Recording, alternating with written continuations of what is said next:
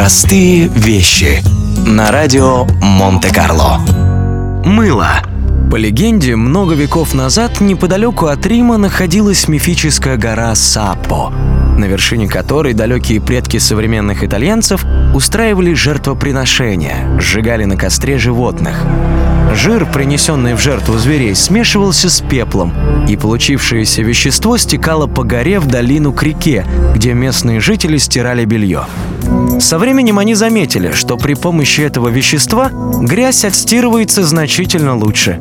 Так и появилось мыло, название которого на многих языках созвучно с именем горы Саппо. В итальянском языке мыло называют сапоне, во французском – савон, а, скажем, в английском – soap. Конечно же, все это всего лишь легенда, но в ней есть и доля истины. Во-первых, изначально готовилось мыло именно так, как описывается в истории о мифической горе. Животный жир смешивался с пеплом. Название же продукта происходит от латинского слова «себум», что переводится как «сало» или «жир».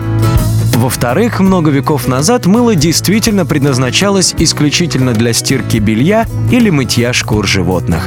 Люди же пользовались маслами и настоями из трав.